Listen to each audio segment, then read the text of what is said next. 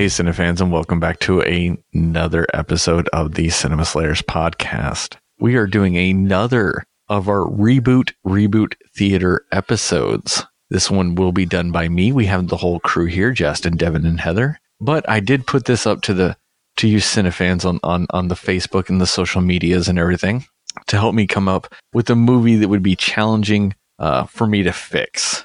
And uh, I was given the suggestion by uh, a man named Matt Scott on Facebook to do Manos, The Hands of Fate. Now, for you people that might not know what this is, Manos is more or less considered one of the worst movies of all time.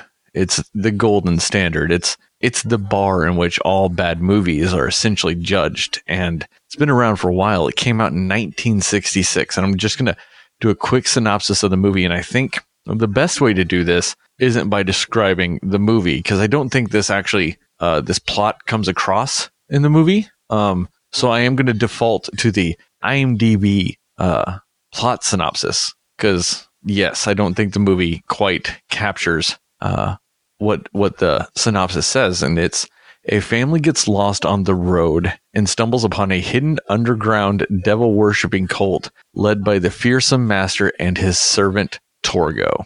And that's it. That's the entire thing. It's a it's an older movie, like I said, came out in 1966. It is 70 minutes long, and and and to put it uh, lightly, it it feels like it's about nine hours long for being such a short movie. Um, but it's it's got a host of problems, as anyone that will have ever seen this movie can attest to. So, um, like I said, that was the synopsis of the movie. And so when you watch this movie and you hear the first lines of dialogue, just the very first lines, it gives away that you are in for a, I don't want to say a treat. Um, you're in for something because pretty much everything about this movie is uh instruction manual of what not to do with this movie or to, with a movie. Like when you make a movie, just do everything the exact opposite of this movie, and you'll actually probably have something at least watchable. Um, one of the uh, very distinct things with it, and it's it's noticeable, like I said from the very opening lines of this movie, is they ADR'd this movie in post. It's very obvious, and it's not like it's a line here or there. Every single line of dialogue in this movie was re-recorded in post. Every single line. Yep. But it doesn't feel it, it it doesn't feel like they did it when the movie came out. Um, or when they filmed the movie. It really feels like when you're watching it, what they did is they filmed the movie and they're like, man, we got this filmed. Awesome. We need to edit it. Then they waited nine months and started to edit the movie. And then they went, oh shit, you can't understand any of the dialogue with this because we probably didn't have a microphone set up. So we need the cast back in so we can re record this. And then they went, well, do you still have the script so they could read the dialogue? And they were like, no, no, we don't have the script. We, we, we threw that away. So they just had the actors guess what their lines were and recorded those. and when they recorded those lines, they also did it to, to, to, to put it in the, the best light possible. It felt like they filmed it or recorded it on essentially the talk boy from Home Alone 2. Um, not with actually any recording equipment. they they went into the future, got a talk boy, went back in time, and recorded everybody's dialogue on a single cassette tape. Um, it really is so insanely bad that at one point there's a little girl in this movie, and it's just painfully obvious that they didn't have that little girl to do her dialogue scenes. Yes. And oh my gosh. Ins- Instead of having any little girl uh, record that dialogue, it I had a it fucking sounds like the, well, it sounded like they got a 50 year old man that had Yes. smoked- Yes. Yes. that smokes more cigarettes than me and drinks more whiskey than me to just mimic a little girl's voice. and muffled it, by the way. Like like he was like talking into a his sock. hand or like through a something. sock. Yeah. Like through a sock. like he was speaking through a The- sock in his mouth. It it's jarring how crazy like somebody did that. I mean, it's it's one of those things where you're watching this happen on film and you're hearing it happen to your ears and you're really wondering, wait, somebody listened to this and went, "Yeah, yeah, that that works." On any level. And that's pretty much this entire movie. Every single decision when it comes to making the film seems like they picked the wrong one every time. Um, like I mentioned in the uh, synopsis, there's the uh, quintessential character, what Torgos? Yeah, Torgo. Torgo. Yeah, Torgo, there was Torgo. Sorry, I I added the S. I added the S. Um, who I guess the character was meant to be drunk or something. Um, See, that was the kinda thing I couldn't tell because I was like, is he crippled or is he drunk? Because you played like well, the way he played it, you couldn't tell. he walked around with pillows in his pants. First of all, let's get so he had pillows. And he's wearing a he's wearing a bell bottom uh, work uniform, like a one piece, and underneath there are obviously pillows w- on his thighs. Um, hey, don't s- don't say obviously because no, those are pillows. the one thing this movie will teach you is that you can't trust anything you are watching. well, I can't like anything that I'm watching, but I trust that those were pillows under his legs. And I, I'm trying to explain how um, he moved to the cinefans who haven't seen it. So they did this weird thing, especially with him, is maybe when he was delivering his lines or doing his actions, he was doing them incredibly slow because they sped up his movement like by like like not twice as fast, but just underneath that. And he moved like a mix between a a tweaker who was going through an episode and a claymation figure from a tool video. Well, It's some When I cross wa- between that. when I watched it, what I thought was, you know how in the late 90s, early 2000s, anytime they had a ghost movie, the ghost moved in those really like jerky, twitchy motions. They did that, like, or think of that, but then think of the person also being drunk and on speed and going through an epileptic seizure and also having a stroke at the same time. No, that's pretty accurate. Yeah, I think would that's guess pretty that, too. accurate. I don't know. I Think, think of, this think was just a ter- an actor's terrible interpretation of trying to be eccentric and quirky and weird. I think the director went, sorry, the director went, hey, just act as weird as you possibly can. And I think that's what he came up with. So he was jerking everywhere.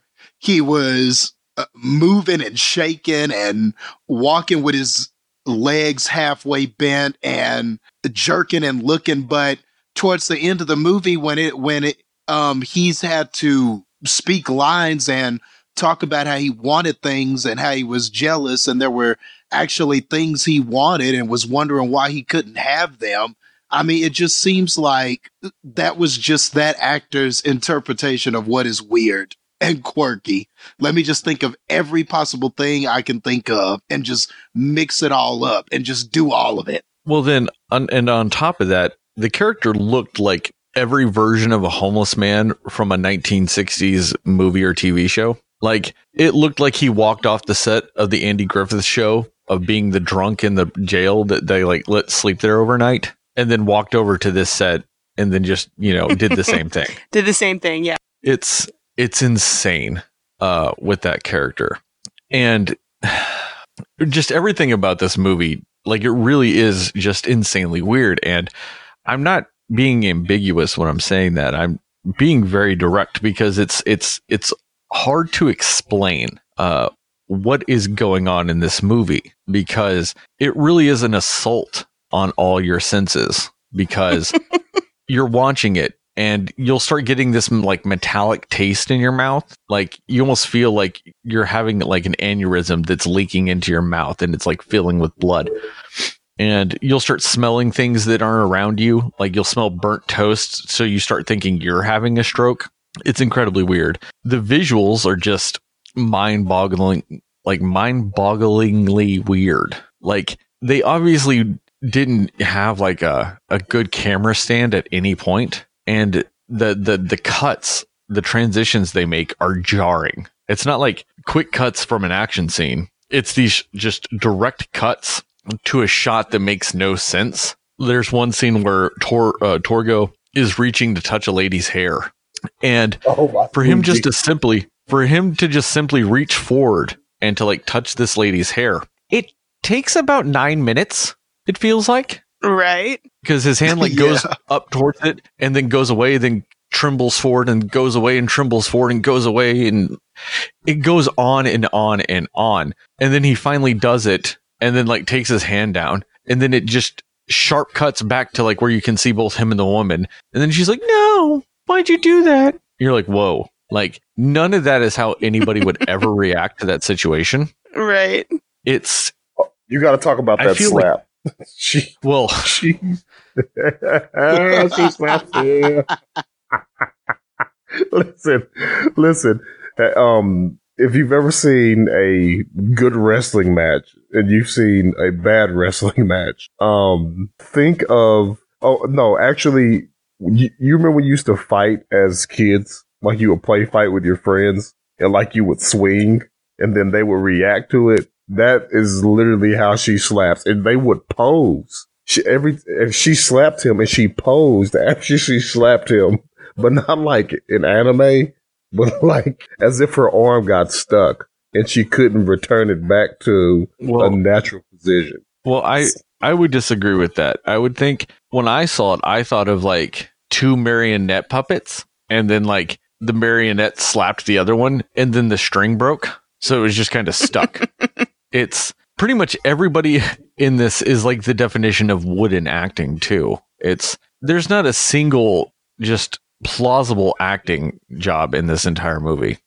Um, everybody is just there, and it's like when you watch a TV show and it's like kids and they're doing a school play and there's always the person that has like stage fright. And so they get very stiff and they just kind of say their lines and it's just there's no emoting or anything like that. That's essentially what every single character in this movie does. For every line of dialogue, for every scene they're in, it's essentially statues that came to life but uh didn't get full range of motion in anything. Um I feel like we're doing a bad job of describing how bad this movie is. I I cannot stress to you enough. You have to watch this movie to truly appreciate what the fuck we're saying. It's it's one. There's think a, of the most. I just really think of the most painfully awkward thing that you have ever experienced in your life. Just and imagine that moment stretched for nine years, and then imagine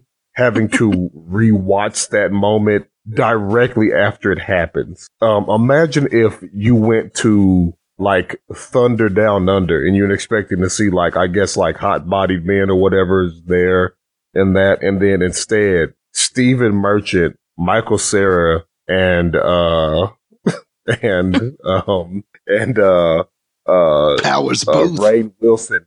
No, Rainn Wilson comes out, and then and they refuse to end the show immediately, and they go through and they do all the same moves, but they do them in their own way. I mean, this is next level awkwardness. This is you're eating dinner at a restaurant and a little kid is looking at you and they won't stop looking at you. And then you finally make eye contact with that kid because you've been trying to avoid it and you realize it's a 40 year old man dressed as a seven year old boy who just keeps staring at you.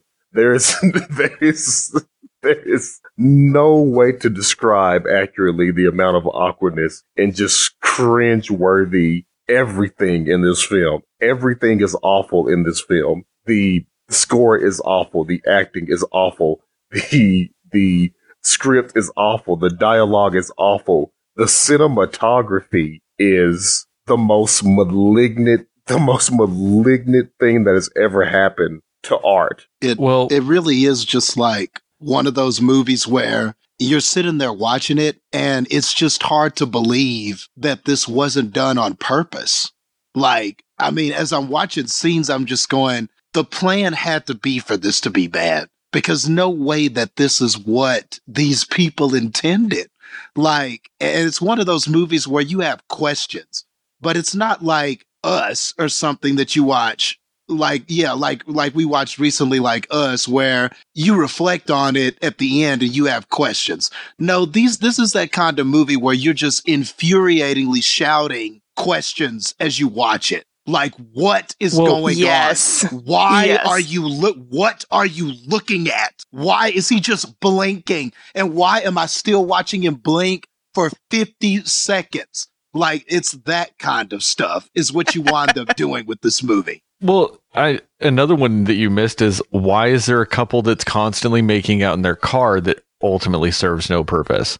Yes, There's- they just keep making out in the worst two cops There's ever. this couple there's this couple that keeps making out in their car on this road and the cops constantly keep pulling over to tell them to stop and it serves zero purpose when it's all said and done.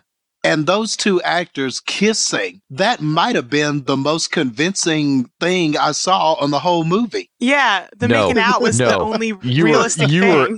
Not the Absolutely first wrong. Time. Not the No, you first were time. The absolutely second round of because- kissing is a lot better. Yeah, they yes, improved. because they improved. There's the one second time, There's one time when they're making out, and it well, it's supposed to be them making out, and all they're doing is just holding one kiss for like 25, 30 seconds with no movement whatsoever. Their lips and faces are just pushed together, and they Yeah, don't like move. those they don't do anything. You know when they No, like it- see it looks kiss like a- the longest, and they just Well, it looked like they were trying to do, their faces Like together a, so they could win. no, it looked like they were trying to do a weird performance art. Like they were trying to be a living statue of people kissing. Like their goal was to not move whatsoever. And that chick that kept fucking staring at the camera. Anytime oh, she did anything Yes. to deliver a line of dialogue, her eye, her her pupils like go directly to you. like they're not Yep. slightly to the side or anything like that. She's staring you in the eye when she's giving you dialogue. And it's and that's from the get-go. That's like one of the beginning scenes of this movie is that. And then it just randomly happens again later. And I cannot tell you why. I kind of feel like that guy was the director and he just wanted an excuse to like cheat on his wife. And so he was like, no, I'm just in an acting role. Gotta kiss this chick. so they just had to film it and put it in the movie so they could, you know, he could justify his philandering. You know, it, it it's it's just it's crazy the amount of stuff like that that happens in this film. Um, but we're gonna get into the plot in a little bit. I'm gonna really break down the plot a lot with my two versions of fixing this movie. There are two versions. One of them I'm gonna do is gonna fix the version we had from 1966. My second idea is if you were like rebooting it today, or if you were just making a film like that today. I don't want to say like rebooting it per se, because if you're going to reboot Manos at this point, you're kind of going to probably lean into how campy it is. I'm I'm going to try to go with what I feel like was the original tone with making it a legit horror film with my version of like a modern take on it. But so for the 1966 version of fixing this film, it's actually incredibly simple. I think one thing, just one thing could fix this entire movie. And that would be just hiring an actual film crew. Yep, Just solves everything.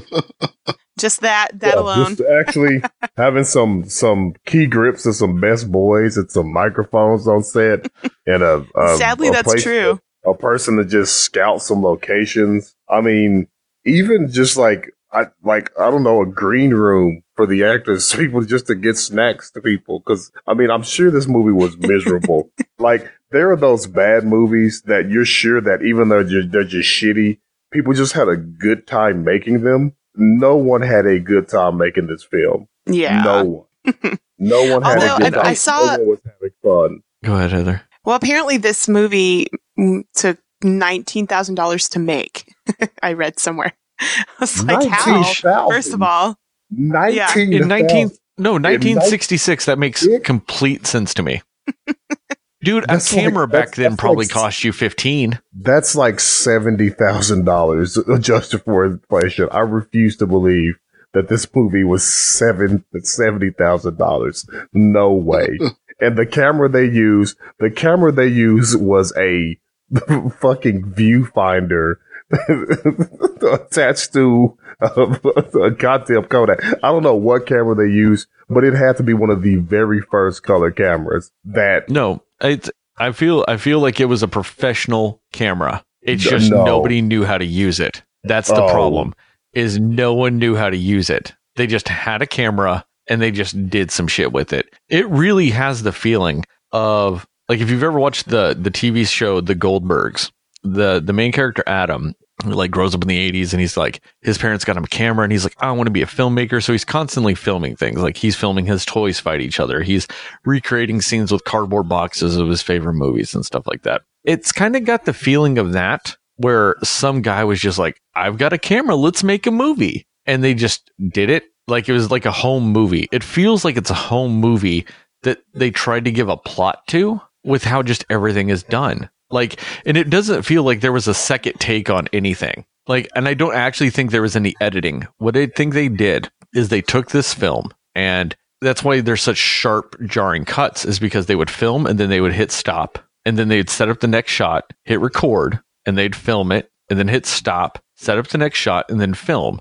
That's how they Yeah. edited the film also is they just recorded it completely linear, one take each. And that's how it feels, that's how it's looked, that's everything it's it's fucking like I'm gonna say this again. It's fucking jarring what it does. Um, even down to the plot. There's there's essentially this family ends up on this thing because they're looking for the Valley Lodge, and they go down this road because there's a sign that says Valley Lodge, but then the Valley Lodge doesn't exist there, which makes no sense because apparently those cops are driving up and down the road.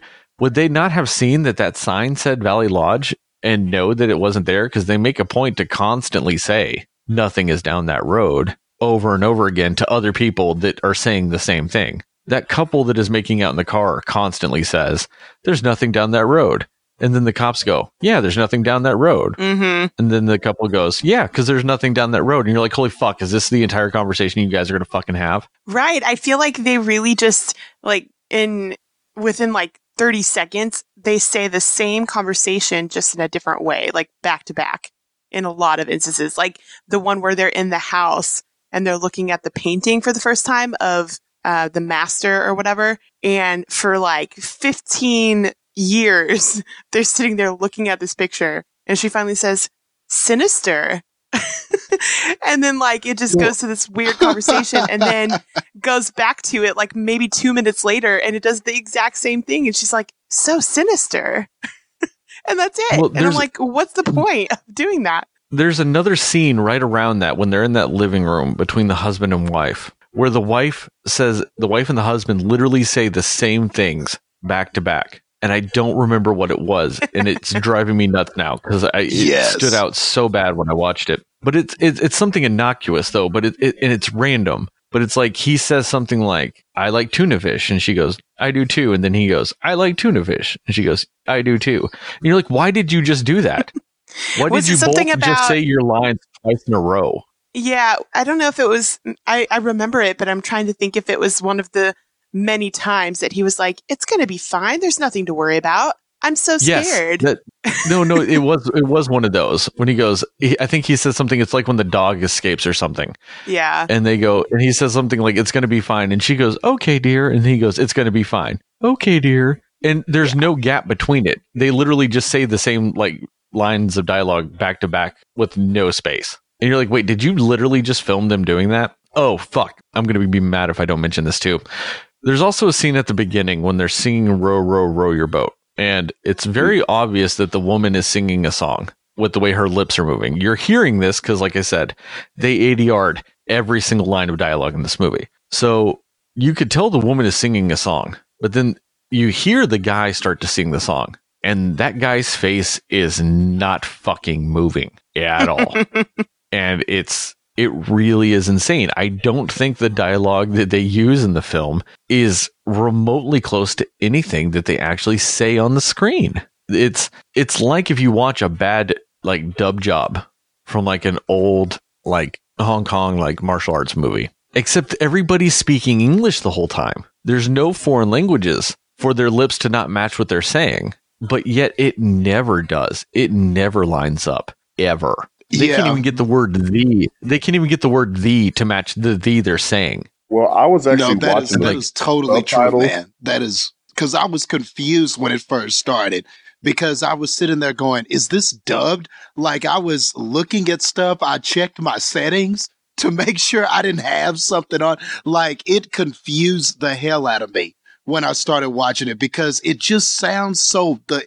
It sounds like muffled recordings. And, and like so, it just sounds like somebody was trying to match it up as best they could and they couldn't And like you said, like, I, and I'm suspect about it because, like you said, there are repeat lines and repeat dialogue. And especially when the wives are arguing, that is the same argument just replayed over and over and over and over again. I heard the same dialogue just several times in a row. And it makes me question, okay, what did they like? Was this a, some sort of attempt to, they, maybe they thought it sounded better? I'm really questioning like why it sounded so terrible. And like disperse anything, like it really, it, it was filmed in English. Like this film, it was filmed in Texas, but it wasn't one of those where they filmed it in Spanish and then like dubbed it in English. This film's language has always been English from the beginning. Um, and also I'm on IMDb and I just have to say this before we move on because this is insane. So when you look at the IMDb and you get to the section where it's plot keywords, the plot keywords, the first ones it shows, there's 31 of them apparently, but I'm not going to expand the list. I'm just going to tell you the five it lists off the beginning. The first one is catfight. The second one is the second one is driving. The third one is dog. Fourth is gun. Now, I want each one of you guys to guess what the fifth one is. Justin, what do you think? A suitcase. Actually, you're close. You are very close. We're gonna Am end the game then. yes, just because it's it's luggage is the fifth one. Wow. Luggage. Really? Wow. So if you go to if you go to IMDb, I guess, and you type luggage, you've got like a one in you know five chance of this movie popping up. Uh, it's yeah, it's insane. Um, uh, also apparently the tagline for this movie because it's right under this, and I have to say this: the tagline for this movie was "No one seated the uh, no one seated the last ten minutes." Like trying to say that it's so scary that you Oh can't my even gosh. watch more than one hour of this film. And I'm actually going to posit that no one gave a fuck and just left an hour into this film thinking they could not wait even the last 10 minutes and they just fucking walked out. Didn't even bother like stopping at the usher to like try to get money back. Nope. Just walked the fuck out. And the producers went, "Oh, it's so scary." Um but yes, so that's I mean, do you guys have any you know ideas about how you would fix the original 1966 version of this film other than just hiring a film crew. Because like i said even with the acting being as bad as it is i think if you actually had a regular film crew there filming this movie with just people that kind of knew what they were doing i think that the acting would have been fine. Because how many old movies do you just see bad acting in? Or that's you know that type of acting. It happens a lot especially in older movies. I think that if it had at least just had the the basics of a of filming a movie down, I don't think the acting would have been as bad because somebody would have gone, "Hey, uh, boss, you see that walk you just did? It's fucking stupid. Let's do a different one."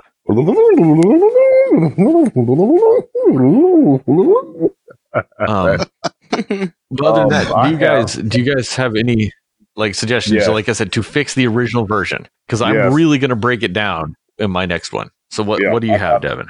Um, so first things first is whoever does your score, do not choose um sleepy jazz as your score.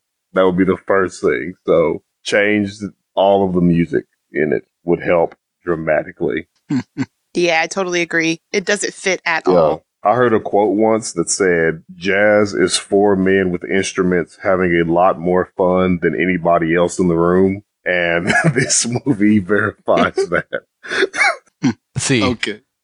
All right. have, some apparently I am. I- well, I, I want to comment on that because Oh, okay, apparently I am in the minority with this. I actually think that that score could work in a better movie because I do legitimately enjoy jazz, and I think it didn't need to start with jazz, but I think as as things were supposed to have gotten more uh, erratic and like crazy at the end, I think the jazz actually kind of fits. And that's the one thing I appreciated about this movie is the fact that it said fuck everything. We are doing a jazz score the entire time. It's I, almost I like- actually think Go ahead. Sorry. I, I would buy this soundtrack is what I'm saying. I and just just kind of put it on. yeah, I was like, I, I almost feel like. I remember I was watching this movie and um, I had my friend with me watching it, and I was like, I feel like some guy just made a jazz album and was like wanting to promote it and make it sound better than it actually is because they're playing that terrible movie as like what it's played in. So everyone only remembers the music. And yeah, so I just, it, it just sounded like it was a jazz album somebody just played and just let the whole thing play through the movie, regardless of if it fit with what was going on at the time. Well, I mean, especially like when you do get into like a lot of jazz and like the whole improvisational like nature of jazz and everything like that. Like to me, honestly, that was the perfect choice for what the fuck this movie was because nobody was on the same page. and it was kind of like they were doing jazz with the movie, except it was bad jazz. This movie was bad jazz. The music, it, it is. I, I love this music. And, you know, like with good jazz, like you said, there's like four people that can be playing stuff and it doesn't necessarily, you know, you wouldn't think it would go together, but that's the beauty of jazz. They can still be playing the same song. It works. This, they were all playing different songs.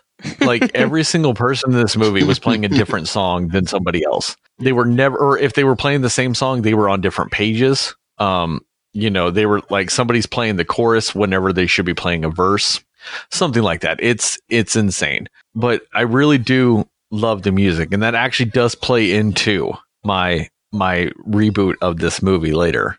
It pay, it does play a bigger part in this. Uh, Justin, what's bit, another suggestion you had other than just uh, getting a film crew and you know shitting on this wonderful, wonderful jazz music? okay, well, all of those are good suggestions. Um, eh, you know, I'm just so in, almost very inclined to just say, can you just not do it? And then just do something else. Just pick something well, else to do entirely. But I'm not going to do that. I'm not going to be facetious like that. Honestly, to me, even if you kept all the bad acting and even if you just had that camera and what it was doing, I think that the biggest, biggest problem with this is that this is not a coherent story in any kind of way just the simple story structure that a movie needs to get from point A to point B and things happen and make sense. This movie just doesn't have any of that. I, I mean, so, and I don't know if you're going to do this later when you dissect it, but honestly, like, like at the beginning, the beginning lacks any real attention grabber. You know, that's what you need at the beginning. If you have, and the thing is, is that you have some ingredients in place. You have a family that unexpectedly stumbles into something that that they couldn't have possibly anticipated. You kind of have this cult leader and these wives and this steward or person jester that waits on him or whatever and it almost kind of becomes this thing where all of that sort of turns against him and then you kind of go to your resolution but the problem is that you don't have any coherent things happening in between those events to put all this together. And there's just basic storytelling structure that is just lacking all over the film. But for me, I would I would really mess with the story a lot when it comes to this. I would I would keep the characters, but there's a way to arrange this where it's more entertaining and you could still have the same actors and that shitty camera. You could still have it. But if you had a better story, you it, it might actually have been somewhat appealing. I've seen fan made movies where the camera quality is bad, but because the story because the there was a good decent story with events and things happen. I've seen some short films that I enjoyed even though the camera work wasn't the best, even though the acting wasn't the best. So I think it's the story is the problem. He's got the ingredients, but he didn't make anything. He what what the end result was not a pie.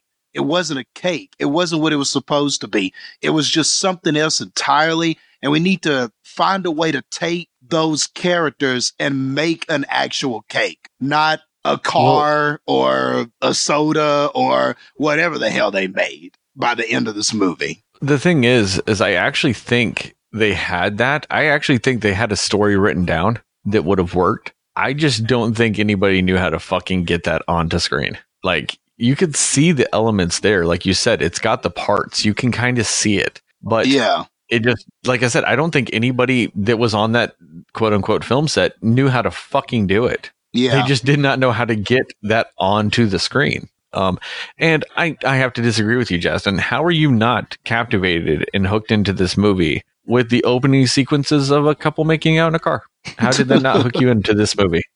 It didn't. Uh, but I mean, case in point, it did not.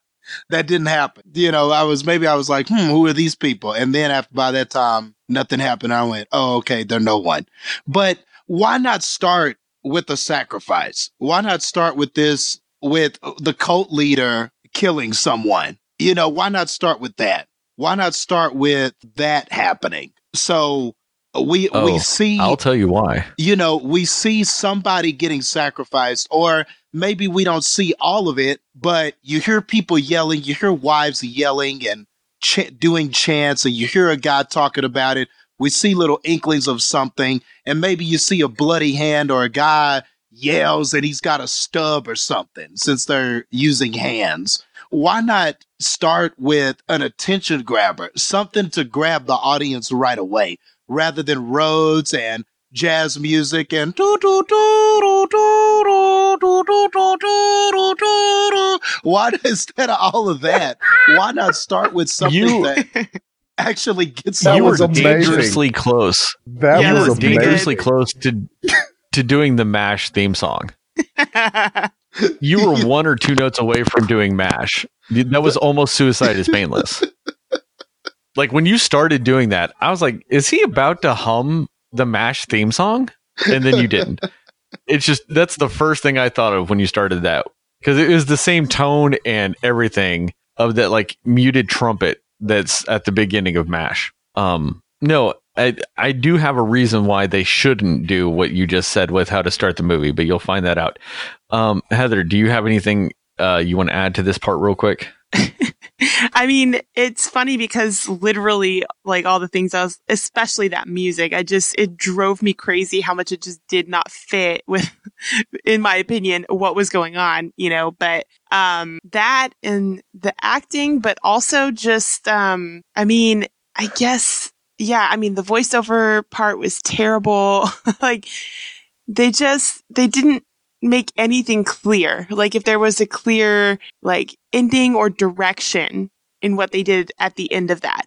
Like even at the very end of it, when um the master, you know, they shoot at the master and all you see is just his face look up like that he was just like scowling at them. It's like, okay, so what happened? Did you just not get hit because you're invincible? Did you get shot? Like what happened? You know, it just is, it's all weird. But also the thing that drove me the most crazy is if the family could just be a little less ridiculously like making bad decisions.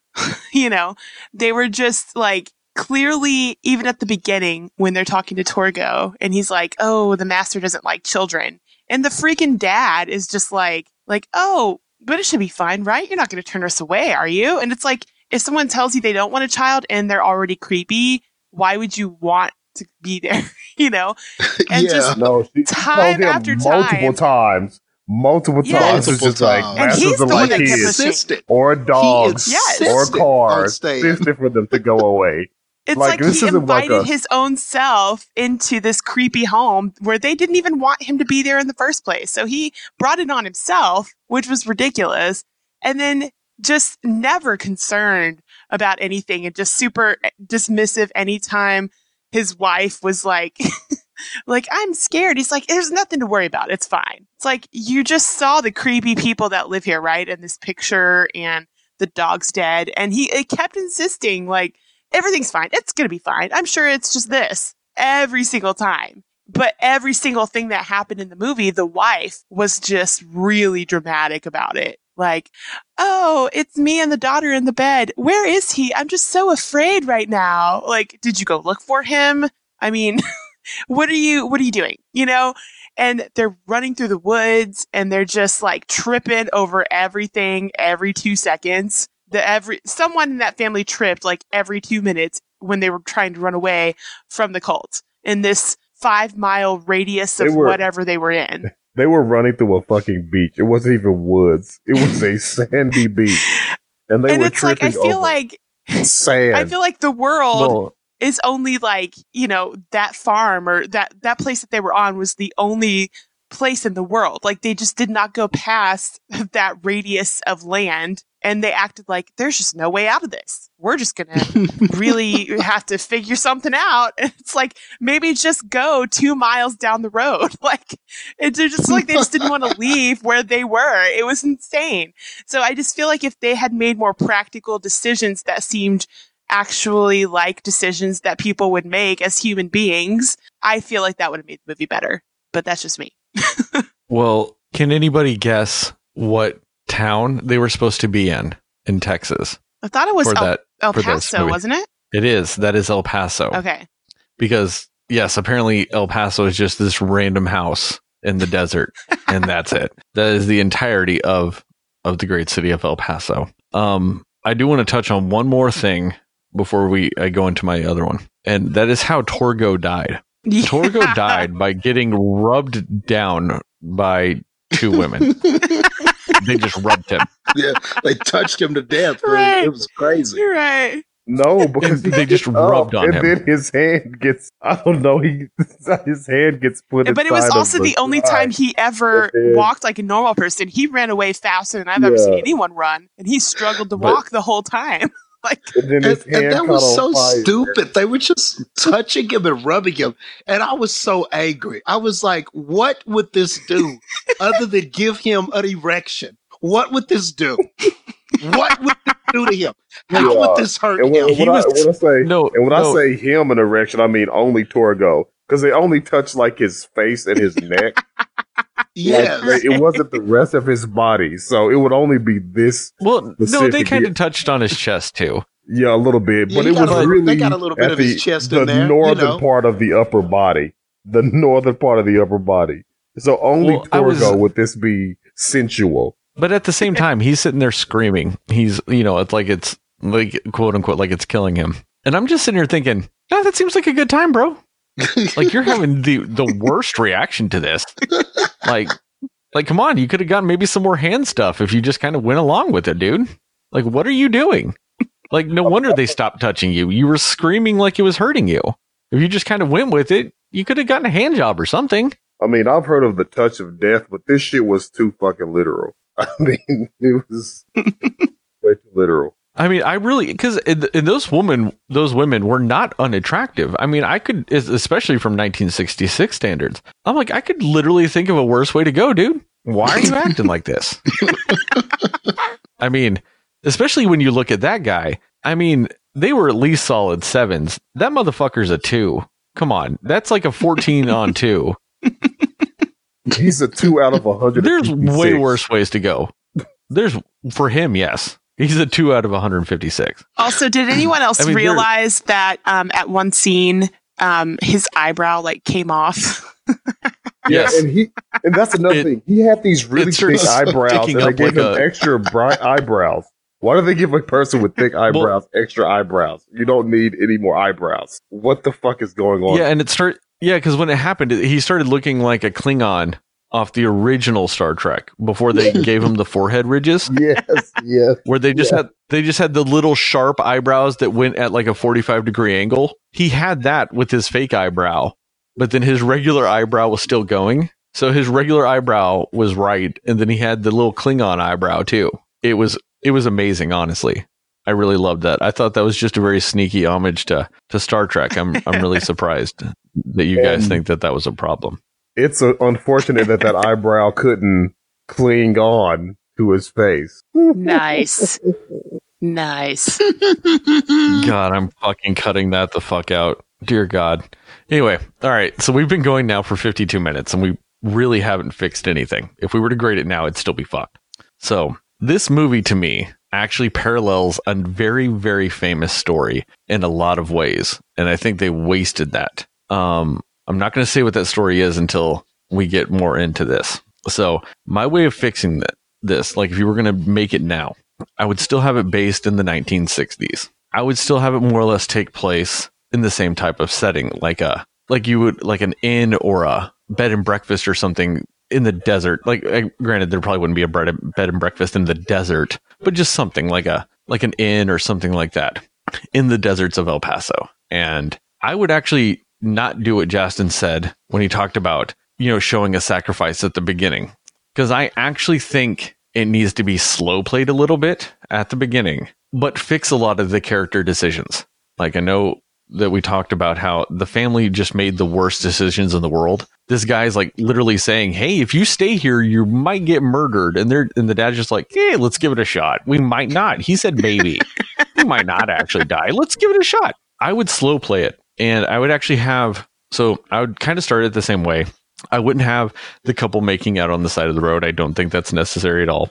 I don't think the cop pulling over the couple to tell them that their uh, license plate was out or their their one of their taillights was out it was necessary. I think you just kind of have this family going and just have them like doing like talking normal family stuff. Because say like they're moving somewhere, like because I think the beginning of the movie showed them like they were in San Francisco and then they were just randomly taking a trip somewhere. This I would just like like the family's moving or something like that, and they've got to get somewhere else. And you know it's kind of getting late in the day. They see some signs for an inn, so they pull, you know, they pull off the road and they go to this inn. And I just think instead of having just Torgo there, I think you have Torgo and like another, like a lady there. And Torgo can still be acting a little weird, not as weird as he was in this movie, but like a little weird. Kind of have him seem like a little dim witted, as they would say a lot of times in movies like this. And just have him seem a little simple and like a little, uh, like an aspect like that. And you know, whenever the like the family comments, you can have the little girl say something like, "Oh, why is he acting like that?" And then then be like, "Daughter, don't say stuff like that. That's rude." And then you know the lady could say something, "Oh, well, you know, he's he's just a little simple, but you know, he he works hard." And so like the woman is the one inviting him in.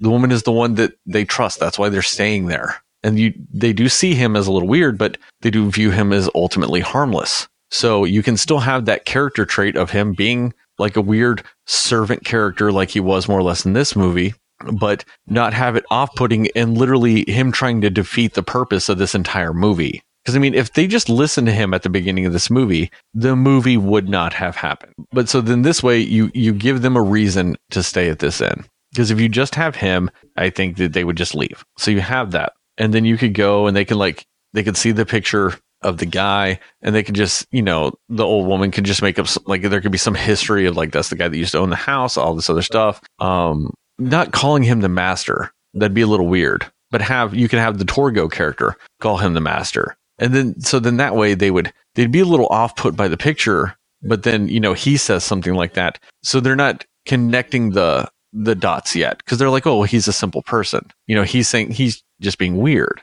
you know but they, they have that sweet other lady that disarms that apprehension they still have. And you could even have the dog escape and they can hear like the rustling, the rustling, the rustling. And then they could go and find the dog. And, you know, if you're doing this now, you would actually have it be violent. Like the dog would be like in a pool of blood and like eviscerated and all that other shit. And they can be like, oh, and, you know, and they can more or less have the same type of conversation. Like, you know, the dad's like, look, it's the desert. Like, it probably got out and a coyote got it.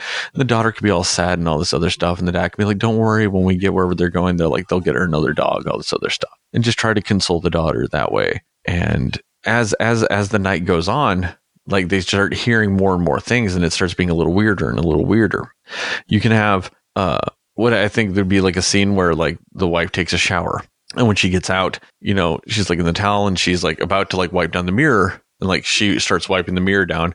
you see like a streak of blood go across the mirror with from the towel, and she looks at the towel. And then this is where I think you have what you mentioned earlier, Justin, with a, a bloody handprint in the towel that's like slightly smeared because she just used the towel to wipe on the mirror. And she like freaks out and all this other stuff, you know, and the old lady can, or the, the lady can come in and be like, Oh, sorry. You know, Torgo must have cut himself when he, you know, and just grab the towel and just still put it in here, you know, cause he doesn't understand all this other stuff. And so it kind of keeps going like that until all of a sudden the the guy from the painting, like the daughter, could say she saw him. They can be like, well, no, he, they said he was dead. You know, this was like a long time ago and all this other stuff. And she's like, no, I saw him and all this other stuff. And then all, then the mother can start seeing him. And then you can still even do that scene where Torgo Torgo's being creepy outside the window and her turn around and not see him. Or she could like be standing somewhere and she thinks she feels something like touch her hair, like Torgo did, but she just feels it and then she turns around and nothing's there it's a very cliche thing you see in a lot of horror movies, but I think it would still fit in this movie.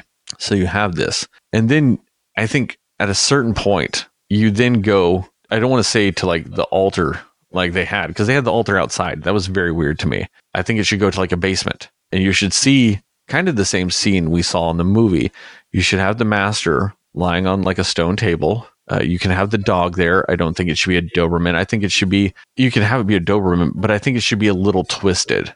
I think there should be like an otherworldly element to it. Like its eyes should glow, like it was in the painting. You know, its eyes should be glowing or something like that. Just have it look uh, supernatural and nature. And you can have all the women uh, like essentially standing on the pillars around him. I don't think they should be tied or anything like that, but they're just standing on the pillars around him. And I say all this because the story that this actually reminds me of that they were so close to actually doing, but they dropped the ball is this very much is almost a version of Dracula. Like Torgo is Renfield, mm. the master is Dracula. All the wives are Dracula's brides. Yeah, yeah, I see that. Mm-hmm. And yeah.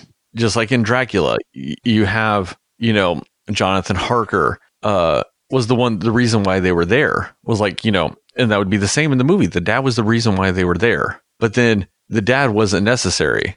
It was the wife. Just like, uh, what's her name? Uh, uh, Mina in, in in the Dracula story. It's it's right there. Like it's it's got all those parts. They just wanted to make it something else. Um, so ultimately, that's what I think this should be. I don't think it should be a cult that worships hands like this movie is. It should be Dracula. You don't have to say Dracula, but it should be that. He should be a vampire. You know, the, those brides should be, you know, they should be uh, vampires, and that should be the whole thing with it. And you know, so then that way, like the family like they're trying to do like a blood ritual or something like that to like you can have the bride say like Dracula's not resurrected. Like he's just still there. He's not dead per se but he's just not like coming awake. So like the brides are trying to do a ritual to bring him back. And so in in the movie in the, the original version of Manos they, they're apprehensive about the kid and all this other stuff. I think that that should actually change in this. I think their goal should be they sacrifice the husband like they always do um, but I think they should want to sacrifice the child, hoping that her blood will be what brings him back. And then they can make the, the wife one of his brides type of situations. I think that if you slow play it and then have it like have little things here and there constantly cause problems and look weird and, uh, you know, little things happening and slowly descend into madness. And then, you know, when it starts getting chaotic where they're running around this house and they're running in the desert from at night from these these vampires. I think that'd be great. Um, you can have Renfield like die. You know, you can have them like you can have the brides get pissed off at him. I don't think you ever actually need to see the master do anything in the end. I think, like you said, you can allude to it. It's Dracula, or if you want to get rid of that and just have them still be a supernatural thing, that's fine. But I think ultimately the goal should be to revive the master and not actually have him play a part other than he's there and you see him. Like you, you, you've seen how sinister he was in the picture, but then you see him on that altar. And I think the craziness should be from the brides or his wives or something like that. You know, they hmm. could be hmm. doing stuff. You can have, you can have cops show up at the house because, you know, they could just, you know, hear something or see something or all this other stuff. And so they come by the house and then you can have the brides kill them, you know, something like that you can have all these things and that would give a purpose to the cops. So if you do want to have that traffic stop scene at the beginning, you can still have that and it would serve a purpose. You can have the kids making out if you want to. And they can just like go to another spot on the road. They can say go onto the property and they think they're kind of tucked away and all this other stuff. And then like, you know, while they're like looking for the family and all this other stuff. The, you know, some of the vampire brides killed them just to kind of up maybe some of the gore and some of the violence and the brutality of it to really kind of instill the fear of why this family is running away from them. Cause I think at a certain point, it could be like a chase movie towards the end, but like they're in the desert and it's night and they can't see and they're running away from these nocturnal creatures. I think that's where you can really up the fear, you know, instead of doing kind of what they did. Like I said, you can have Renfield fail them. Like the family gets away and that's why they're running in the desert. And that's why the brides kill the Renfield or the Torgo character at that point. Um, I think it's just a better way of doing it is, and it's to simplify it, like actually justify why anything is happening in this movie. You know, like we talked about, nobody, nobody in their right mind would stay at that house based on the conversations they had. So you have to have that warm, inviting character to get them to stay there. But I do think you need a character kind of like Torgo was to kind of also establish how unsettling that house is or to give that foreboding nature that something is wrong there. outside of just, you know, it's, if you know it's a horror movie and you have that character being nice, like, oh no, you can stay in our house.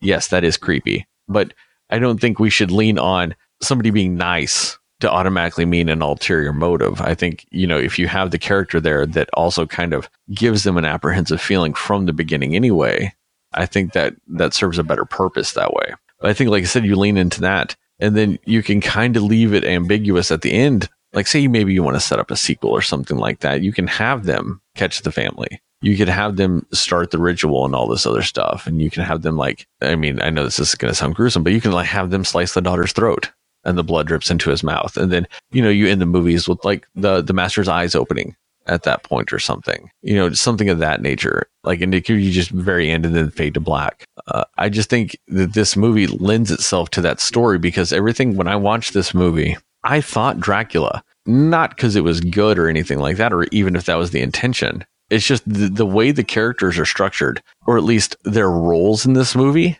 It feels like Dracula. Everybody fits a role from Dracula outside of there. There wasn't a Van Helsing that's really about it. Every character in that movie fits a characteristic of the the Dracula characters, and I would have leaned into that. I just wouldn't have marketed as that because you know the whole big thing is like the twist ending of this movie. They actually like. Do you guys remember there being a twist at the end of this movie? At this one that we just watched? Yes, of Manos.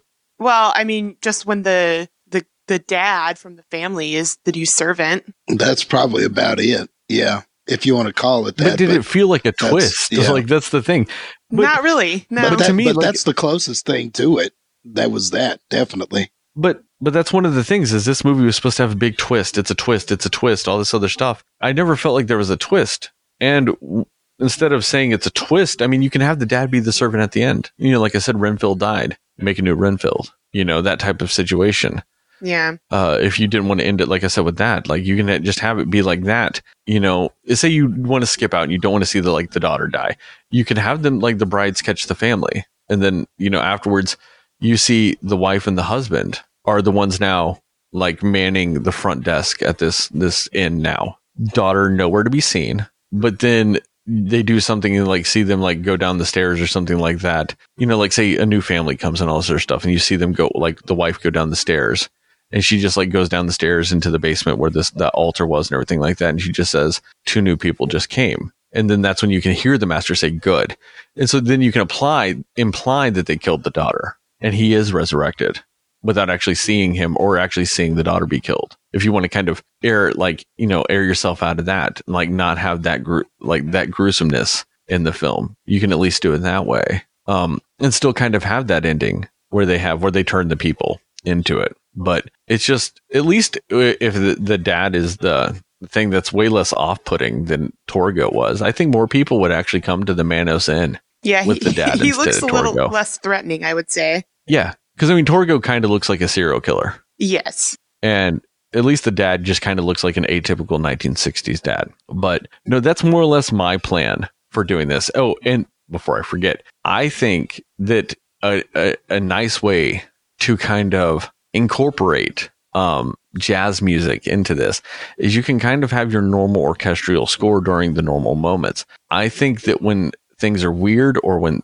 like the shit's going down, I think that's the perfect time to switch to like the jazz score that the original movie had. I think hmm. the like the more chaotic it is and things like that, I think you should have jazz music kind of like be the signature music of those moments. Cause like I said, I really loved how when shit was going crazy at the end and there was that huge cat fight and like when they were doing all the mm-hmm. I guess mm-hmm. the action sequences of this movie that it was jazz music. I just for whatever reason that's the one thing that fucking worked for me in this movie. was when chaos was going on on the screen, jazz music was playing. I mean, I guess this entire movie is chaos, so I guess it's more fitting that it was always jazz music, but those scenes where it really was when they were trying to ramp up the tension or ramp up the action, if you will. Uh, I really liked the way the jazz fit in that, and that's what I would do. I'd keep that. That's the aspect I'd keep in this movie. Um, would be that would be like I would use jazz music to kind of be the the signal that something is amiss at that moment, or that there is something related to the ultimate theme of like in my version of them being vampires or something like that. I think jazz would be a good way to do that. So uh, we'll start with you, Justin. What do you think of my my pitch to fix Manos: The Hands of Fate? Uh, cool. I mean, I definitely um see what you're talking about with the whole with how it kind of parallels um a Dracula story. I didn't think about that, but as you started to mention different things like the brides and um and different people that fit different roles, and I could definitely see that. I I, I could definitely see how you derive to that. But I don't know, man. I think that it's always more fun to kind of keep like like whenever I go to change something, I, I try to kind of keep the concept that they had just so much more so than kind of changing because i don't know if you make them vampires i feel like that is kind of or if you make it about like he's this dracula type and you don't say that i feel like that's just a super change from what it was per se i, I don't know I, I just think i would have done it like a, a little differently I, I mean i think that there are ways that you could use different characters and different people. Um, and you could still get kind of a coherent story with what they had. Like maybe that kissing couple, you know, that's a couple that can be killed at the beginning of the movie. Or they're kissing, kissing, kissing. They're somewhere we don't quite know where they are. They hear something, something happens. Did you hear that? And something happens to them, but we don't quite know what then you could easily come back later in that movie and you find out later when you see all the wives that you know they're they're having a conversation and they're like well he's with his you know met the the cult leaders with his new wife right now or whatever and then you know it could come back later and maybe that girl we saw making out is one of the wives you know you could do something with that couple that couple could have been somebody I felt like that couple could have been somebody that died at the beginning.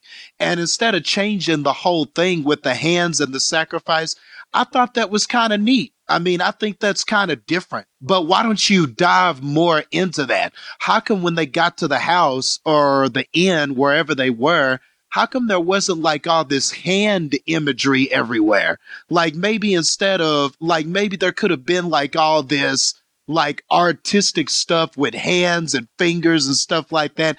And they're like looking around like, man, there's a lot of like mandible, like hand type of stuff in here. And maybe Torgo could have been like, oh, well, that's just what the, you know, the master is an artist and he's always kind of had this thing for hands. Like, I think you could have had some of that in there without giving it away. And then towards the end of it, when the sacrifices is being made and we're severing cans, all of that kind of comes full circle. Um, I do like your idea about having an inviting character and stuff like that, but I wouldn't have added a woman. I just would have kept that as Torgo instead of him being like, oh, apprehensive, like, oh, I don't, I don't think that makes sense with the story that we were given. Like, if he knows, if he's in on this, if he knows what his master does, if he knows his master likes wives, if he knows that his master makes sacrifices, why wouldn't he be trying to lure them into the house? Like rather than the car breaking down after they, after the husband forced them to stay there, why don't you have the car break down at the beginning? the car breaks down. He's like, man, what are we going to do? Oh, well, I see this place. It looks like an inn or something in the distance. They go there. They're asking for a place to stay. And Torgo invites them in. Maybe they see Torgo and his actions and he's weird and he's quirky and they're kind of thinking twice about it, but he convinces them to stay. You know, that just seems like a more simpler fix than adding somebody. How about he convinces him because he's in on it? He knows that the the woman is kind of cute. He thinks, oh, that could be another wife for my master. You know, he's started he's starting to think all of that. And I don't know. I'm thinking maybe Torgo strikes up maybe a friendship with the kid, and maybe that's why he turns later on in the movie. I don't know if you need all the wives to turn and be like, oh, a child or something like that, but maybe Torgo kind of develops a friendship with the daughter, and there's a reason for a turn. There's a reason to kind of value well, this child's life, so to speak. So I don't know. I, I'm not saying your idea is bad. I just would have kept more of the original elements and maybe switched some of those things around, is what I'm saying, I guess. Well, see, and the reason, well, that's one reason why I went the way I did is because I actually didn't want to change uh, Torgo's character because to me, like I said, he was Renfield. He was that just mentally like psychosis riddled servant that, you know, was trying to do what his master wanted, but because he's more or less so psychotic, he can't. Like he, he, his good intentions always fail type of situation because he puts off the wrong vibe. Like I said, when I saw Torgo, I automatically always felt like Renfield. And that's why I went that route with him to kind of have him be simple and add the other character. But the reason why I went vampires with this is because you you can actually easily switch that out if you need to. Like you said, you can still have it be a cult and still keep a lot of the same things with that. Um, because they kind of play one and the same. I just went that because, like I said, I just felt Dracula the entire time. But one thing that you gave me an idea when you said that, uh, when you were talking about that couple dying at the beginning, because I mentioned they can die later on or something like that. But I mentioned that you would have to have something happen to to draw the cops there, to where the cops, you know, could be killed by somebody. What if we took your idea of you seeing the couple die at the beginning, or you see them get attacked at the beginning, and then you do see, you know, the the the female in the car um, is one of the wives now, but later the cops could find the car that they were in, and you know there could be like blood and gore and all that other stuff from where they killed the boyfriend there and took his hands. Ah, And so okay, I like that. that's that's why they think that's why they then go to the house just not because they think there's something there it's just because that's the closest place they're like hey maybe they know something or we you know we need to warn them because some crazy shit just went down not too far away from them Right. um that type of situation. So then that would give a reason to then draw the cops over for them to get killed like i said. Cool, cool. you could you you know you can tie those in together. Um but yeah like and, and like i said i went vampires just because like i said the characters in this remind me of dracula. Like that's why i went Yeah. vampires with it. It wasn't necessarily because you couldn't do it with a cult or anything like that. I think you can. I think it's a very easy switch to then do it as a hand cult like it technically was i just went that way because that's what the characters made me think you know like i said every character in this reminds me of a character in dracula so i just went that way um, but yes, I do agree with you though. You can go both ways uh, with it, and I do kind of like what you said. Maybe having Torgo be like the the nice, charming, convincing person, and he ends up betraying because, like you said, he kind of befriends the girl, and you know, and like you said. You mentioned earlier, like, you know, the wives were all like, oh, you know, we can't kill the child or don't kill the child. And they kept fighting about it. Have them want to. Have them just want to kill the child Yeah, and that's what he he he's just like dead set against like no i don't give a fuck what you do with these parents you cannot kill this child yes. and then that's why they murder him hmm I, I i do like i do like that that's a very good i don't want to say redemption story but maybe it show like the one like that was the last aspect of humanity he had left Yeah. Was spent to, to, to like save that girl Yes. And Yeah. there's a tons of ways that you could use that to kind of give the characters hope that they might get out of this situation. Now, of course, they do not, but that to me is a more believable story. Like he lures them there. And you know, and you could do some fun stuff with this man. He could have been digging up something when they when they arrive. The car breaks down. They arrive there. Maybe he's digging something, but we don't know what. He's got a shovel in his hand. Then later on, when they escape and try to run, you know what's got to happen. They fall, somebody trips and falls, and then there's the body of the boy, the makeout boyfriend. You know, now he's in that grave or it's halfway dug up and you see his head or something. You know, you could do a lot of interesting stuff with this Torgo character, but I like him turning. I think somebody needed to turn because obviously the director wanted that. Like, because the wives were apprehensive about sacrificing the child, but we didn't establish any connections. And if Torgo's going to die anyway, why not let that be him? And, you know, and it would give the characters kind of a chance there before they eventually, you know, get caught and everything happens. But, you know, Well, and the, and the nice thing about that is too is say if we did if you did go like the vampire story or something like that, like I said, that would actually could still be the redemption arc for the Renfield character type because he if he was like kind of more simple or like I said, just mentally like insane at that point, he could still befriend the daughter and then sacrifice himself to try to save her still. I mean that that that aspect of it can still actually work in in both versions of that, and that is one of the nice things about that. Like using that or going through that character progression with him, you know, is that aspect of it actually can work both ways. Um, Devin, your thoughts? Um, the vampire, the the the relation to Bram Stoker's or you know Dracula story, I think is a really interesting take on it. Um, like Justin, I don't see why it can't maybe be even intertwined. Um, but for me, the biggest thing from your takeaway that I took away from yours is you didn't have a lot relating to the manos or the hands. And that's one thing that I just have to say I needed. One thing I needed from this movie was for hands to be some sort of key Mhm. role in. I would have loved Yeah. to see a tableau, and that's why I was excited about your interpretation of this because I knew you were going to be like, here, there's going to be some type of link to hands in this. Uh, so uh, even if it was just a tableau and all the people that are killed, there's like this effigy of all of these hands of the Manos god or whatever that are kind of, you know, you know, made in some type of shrine or something like that, you know, because that was what one thing this movie was missing. The only thing we got was two big, gaudy, felt red hands on a shitty robe. And I just wanted to wrap that up. So I'd say no matter where you go, whether you stick with the cult or you go with vampires, you have to bring that hand thing together.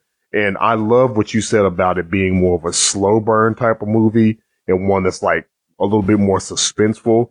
Um, and that kind of gets you going, all right, who's, who is, you know, who's creepy, who's not creepy? Is this like real or is it not real? And these surreal moments that would happen in the midst of like, you know, kind of normal things. Um, I, I like that. I think that would be a good way to do this movie. And, you know, the only thing I would really add to that is just saying, keep it to where like, all right, is this just a regular old cult or are these just, is this just a cult or is this really supernatural shit? Is there really supernatural shit happening? Or is it just these, a group of crazy people who are just believing in some crazy shit? And maybe it has some type of ambiguous ending, you know, where it's kind of up to interpretation of was this really real?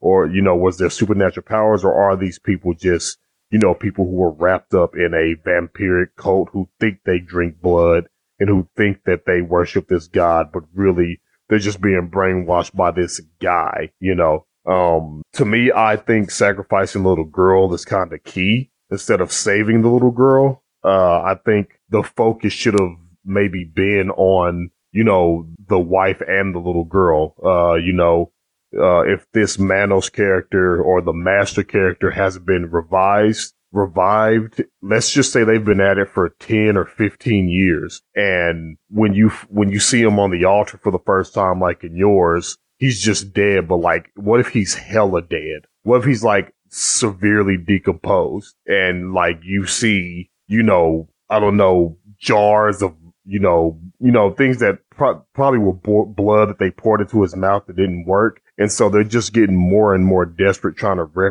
resurrect the master. And the only step they haven't taken was to kill a child. And so, Yeah, yeah, you know, that's the only thing they haven't done to resurrect. Yeah, I yeah. like that.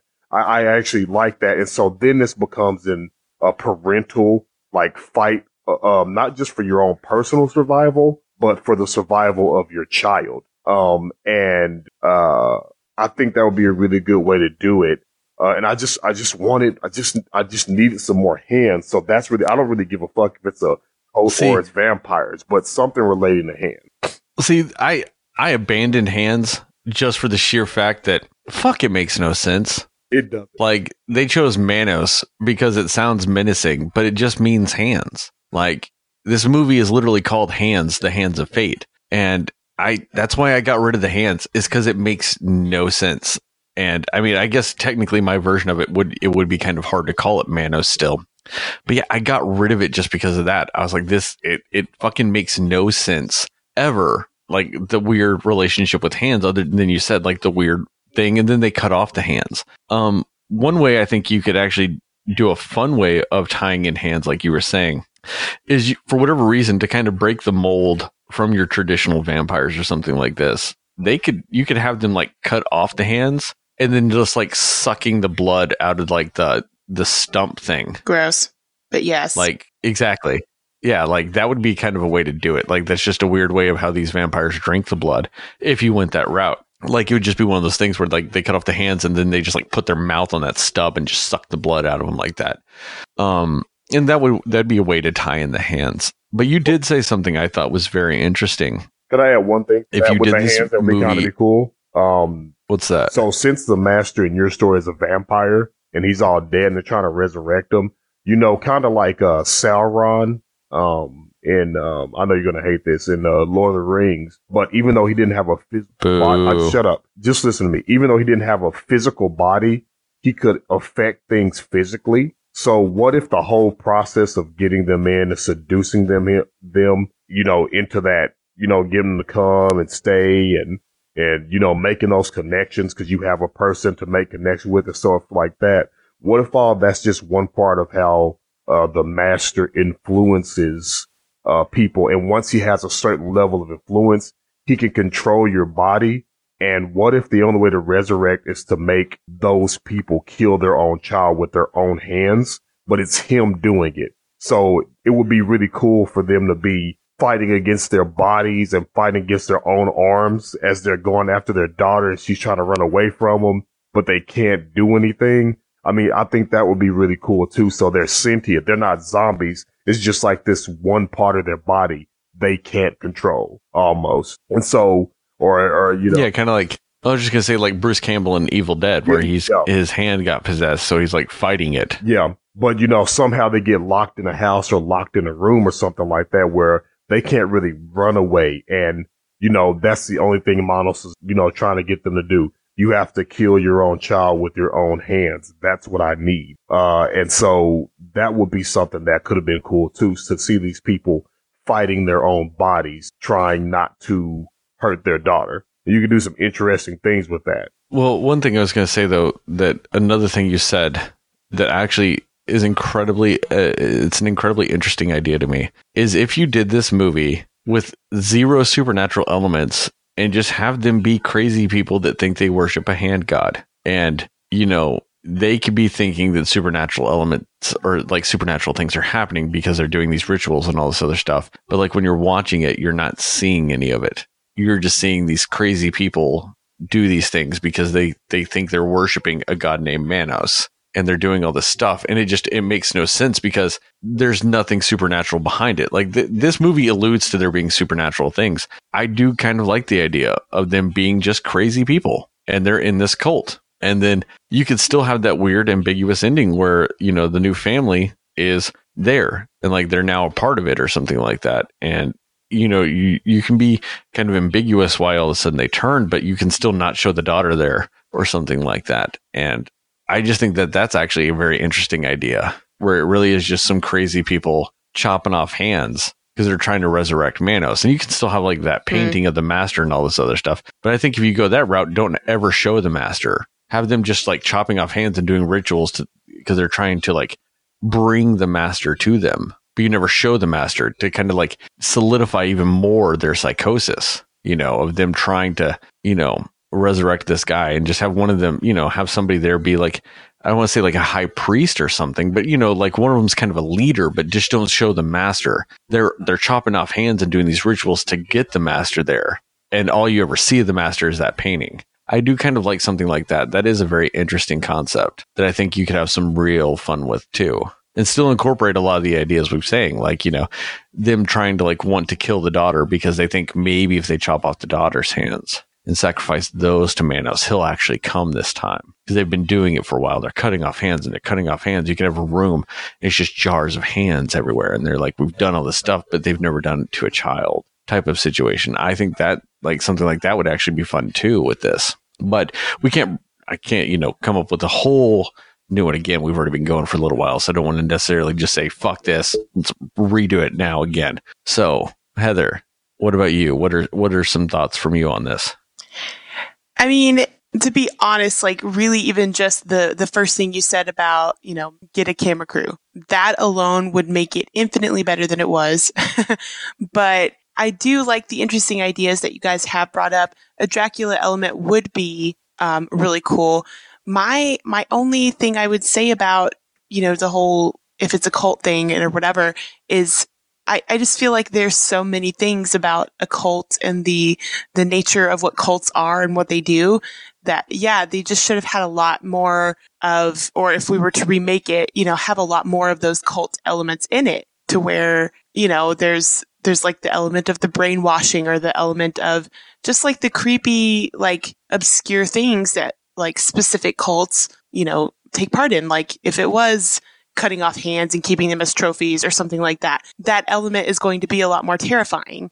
And they should have done more with that. In this one, it definitely, it, it didn't really feel so much like a cult as it did just a dude who, you know, forced women to be his wives and like, you know, like it just, it didn't have the cult feel. It just felt like one crazy dude. Yeah. And people that had no families or something that just decided like, okay, well, let's just hang out with this guy. Like it didn't give the cult vibe as much for me as I would have liked for it being in the description that it was about a cult. You know, like they just didn't really um, execute that very well.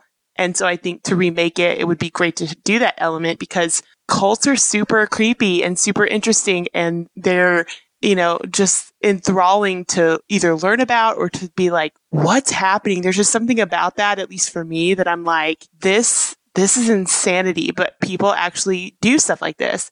So I think adding more of that element into it would have made it a lot better. Um, so for me, that's, that's what I would really say. But yeah, I mean, having some kind of a twist, like even if it was whoever it was that invited them to the um, you know, the vacation home or who's whoever was inviting them, knowing that oh, there's not anything out there other than this home. So basically, whoever it was that recommends this place is maybe part of the cult, and then you find out later that that's somebody who was in it, and there was this plan all along because they were eyeing these people, you know, and keeping tabs on them, and that's why they wanted them there.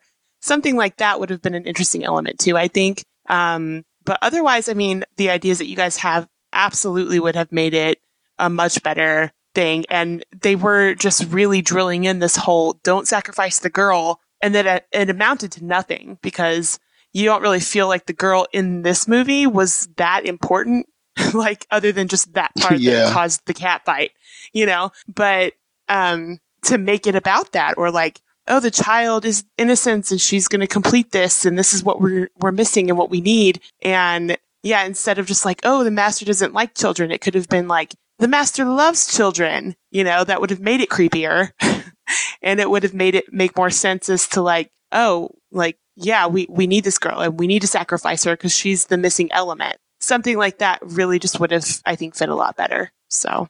All right. So, moment of truth. Um, we'll start with Heather. We'll do this in the reverse of what we just did. So, Heather, did I fix this movie? Not did I make this movie good? Did I make it better? Because it's really hard to make a good version of this. But did I at least make this movie better? Did I fix it enough?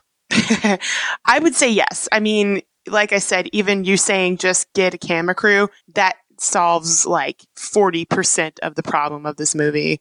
Maybe 50. Who knows? But yes, I would say definitely it's a hard one to fix, but it, it definitely would have been improved a lot by the things that you said. So yes, I, I believe that you have improved this movie. Devin, what about you? I'm going to give the suggestions you made with getting a camera crew, making some type of definite antagonist or force, and adding some type of creativity to this film. Uh, I think that would fix this film and make it at least watchable because this movie is it, it is unwatchable. This is an unwatchable film. So I'm going to give you, um, 80 hours of making out in the same location out of 100 for fixing Manos Hands of Fate. Nice. I'll take that. I'll take that. I mean, my lips might be chapped after that, but I'll take that. Justin, what about you? Yes, I, I, follow the sentiment of Heather and Devin. I do think that the version that you came up with is a better version. Um, even though I would have done some things different either way. I mean, what the the product that that that Manos is and what you came up with is a much better version for this film than that. Even if you took all the hand stuff away and just made him a vampire and all that, all of that still works better than what we got. Um, so I would definitely uh, mirror everyone else. Yeah, you definitely fixed it. Uh, although I would just say I would have liked to have seen, I guess, more elements of the source material in your fix. I think it's always just more difficult, challenging, and fun to do that to try to keep as many of the elements as you can rather than just kind of nixing all of it for the most part. But uh but but no, I do think that overall your fix was a better fix. So I'll go with let's see. I'll go with 75 scenes of people staring ominously, looking and blinking at each other for several minutes straight out of a hundred. See, and that is one of the craziest things about this movie is because it really does make no sense. I cannot stress enough how much everyone needs to see this movie at least once. Everybody has to. It's a must watch, hands down. I will, I will go to my grave saying that everybody needs to watch this movie at least once because no matter how bad something seems, there is a Manos out there. And it, it really is just so funny though that this movie is so nonsensical that where I watch it, like to me, I feel like I kept with a lot of the stuff from the movie. I might have changed some of the, the certain aspects of it, but to me, I, I to me, I kept the characterizations of them. And then you hear the same thing and you don't feel that way because this movie is so ambiguous with everything that it, I think is impossible for two people to watch this movie and feel like get the exact same thing out of it. It's, it really is that bonkers and nonsensical that you know what you think the thing and it's not like in a good way like us. It's not like it was ambitious. So there's so many levels to it that you know we're just seeing different things from a different perspective. It's we're seeing the same thing and it's not ambiguous at all it's very simple and or it tries to be very straightforward and it still fails at getting its message across so hard that it feels like in certain ways that we we both got a different theme out of it. And that's also a testament to how much you still need to watch this movie. Everybody like i said needs to watch this movie. It's it's in the top 10 of movies everybody should see before they die. It is. It has to be. Because no matter how bad you ever think you've seen a movie there is this out there and this it takes the cake it really is it's a legendary status bad movie and if you don't believe me fucking watch it because I challenge anybody to have seen this and not think that. Um, final thoughts, guys. I don't know. After you said it, maybe it's in the list of movies to see before you die, I was thinking, man, maybe the person should just die. That might just be a better experience than actually watching this movie, honestly. But no, you're right. Uh, hey, I so bad it's good. It it does need to be seen in all seriousness. Well, it's not. It's it's it's not. It's not so bad it's good. It's so bad you have to fucking watch it because it's like watching a snuff film with its curiosity factor of like this shouldn't be on film. Like a snuff film shouldn't exist. Nobody should film somebody killing somebody else, but it does exist. Therefore, your curiosity should make you watch it just once. I think that your line that you said about no matter how bad you think things are, there's always a Manos out there. I feel like that's kind of the greatest way to sum up this whole thing because that's that's like that should actually be the tagline of the movie because that's that's pretty accurate. Devin, final thoughts. Well, I would have to say that this movie does need to be seen, but in the way that you need to visit like the Holocaust Museum or like you need to visit the Civil Rights Museum. Don't don't say that. No, no, just listen to me. no, I am. I'm going to say it, and here's why. So you can see the way that those museums show the lowest that humanity humanity can go. This movie is the lowest that film can go. Uh I have watched a movie called Doctor Vam Dent, Vampire Dent, and that movie is better than this. Doctor Vam Dent is leagues above this film. This film is the lowest of the low. This is the Nicki Minaj. If you can't take me at my worst, you don't deserve me at my best. If you can't watch Manos and, and somehow get some type of enjoyment out of it, because that's the weird thing. You will laugh in this movie. You will feel happiness watching it. At certain points in your befuddlement. You can't appreciate film. I can't tell you how many movies I like now that I didn't like until I saw Manos. I think I like Venom now because of Manos. I think I want to watch all Purge movies. I think I think that I want to watch all the Purge movies because of Manos. Manos is the allspice of movies. If I, you know what, from here on out, if I have low expectations for a movie, I'm going to go watch Manos and then I'm going to watch the movie. And I guarantee you that's the bright side. Manos makes every movie a silver lining. So thank you, Manos. Thank you.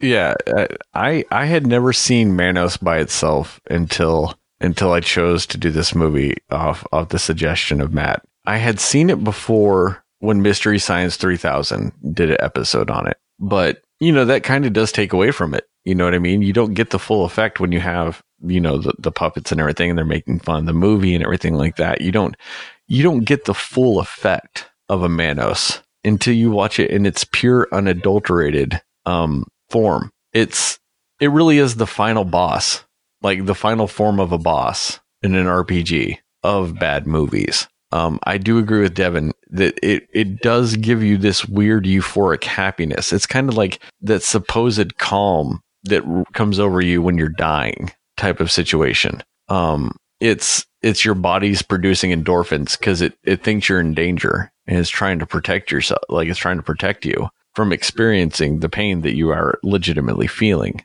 um, but it's this is one of those movies that if you're going to watch it you need to watch it with friends you need to watch it with a group of people because just the reactions that everybody will have I, I really do think that this would be like an amazing party movie you know get like three or four of your friends, sit down and watch some Manos and just everybody will just yell at the screen at some point. And it's a fun game. Like have a drinking game. Like everybody like choose a word that you think somebody else will say. and if they say it at some point in that movie, then you know y'all take a shot or something. You know, just making an event because this movie can be an event. You can have fun with this movie, not because of anything's enjoyable. It's just because you are watching a, a plane crash it's not a train crash or anything like that. You're watching a plane crash. You're watching the Challenger explode on film, is what you're watching. Um, but in a better way because it's fun. You're not scarred from watching this movie. You're you're uplifted from watching this movie because after I watched it, I mean, Circus of the Dead should have won an Academy Award when you compare it to this movie. I mean, Venom's my all-time favorite comic book movie. Not to steal from Devin, but I mean, I was thinking the same thing. I'm like, no, Venom's the greatest shit ever.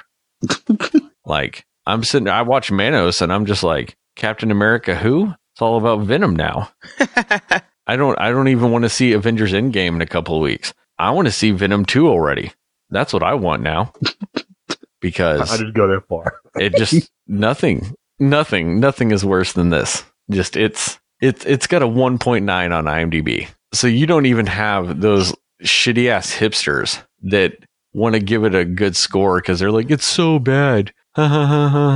no, it's still got a 1.9. It's still it's it, it it's one of the few things that has united the internet and they can all agree it's shitty. It's one of the few things that can unite everybody in its tragicness. um, but, but other than that, guys, we do thank you for listening. Uh, check us out on Facebook, Twitter at the cinema underscore slayers, on Instagram at the cinema underscore uh, slayers. Check us out on the internet at the www.cinemaslayers.com. We also have merch there. I might, we might do something where the Cinema Slayers logo has some red hands on it now. I kind of feel like we need to get somebody to get us a, I don't want to say a Manos theme because then we have to pay somebody royalties. I'm just going to say if somebody wants to submit a design that is the Cinema Slayers logo, or at least you know the CS for the Cinema Slayers, and there's maybe might be a red hand or two tied in with it. I wouldn't be opposed to that, and we'll definitely make some merch out of that too. Um, let us know what you guys think. If you have seen Manos, let us know what you think. If you were inspired to see Manos after listening to this and you go watch it, let us know what you think. Let me know if I fixed it. Let me know if you at least think my ideas are better than this shitty movie. And if they're not, I'm gonna cry if you don't at least think some of my ideas were better than this shitstorm of a fucking movie. And remember, guys, according to Justin, Moon Knight is a Best Picture winner.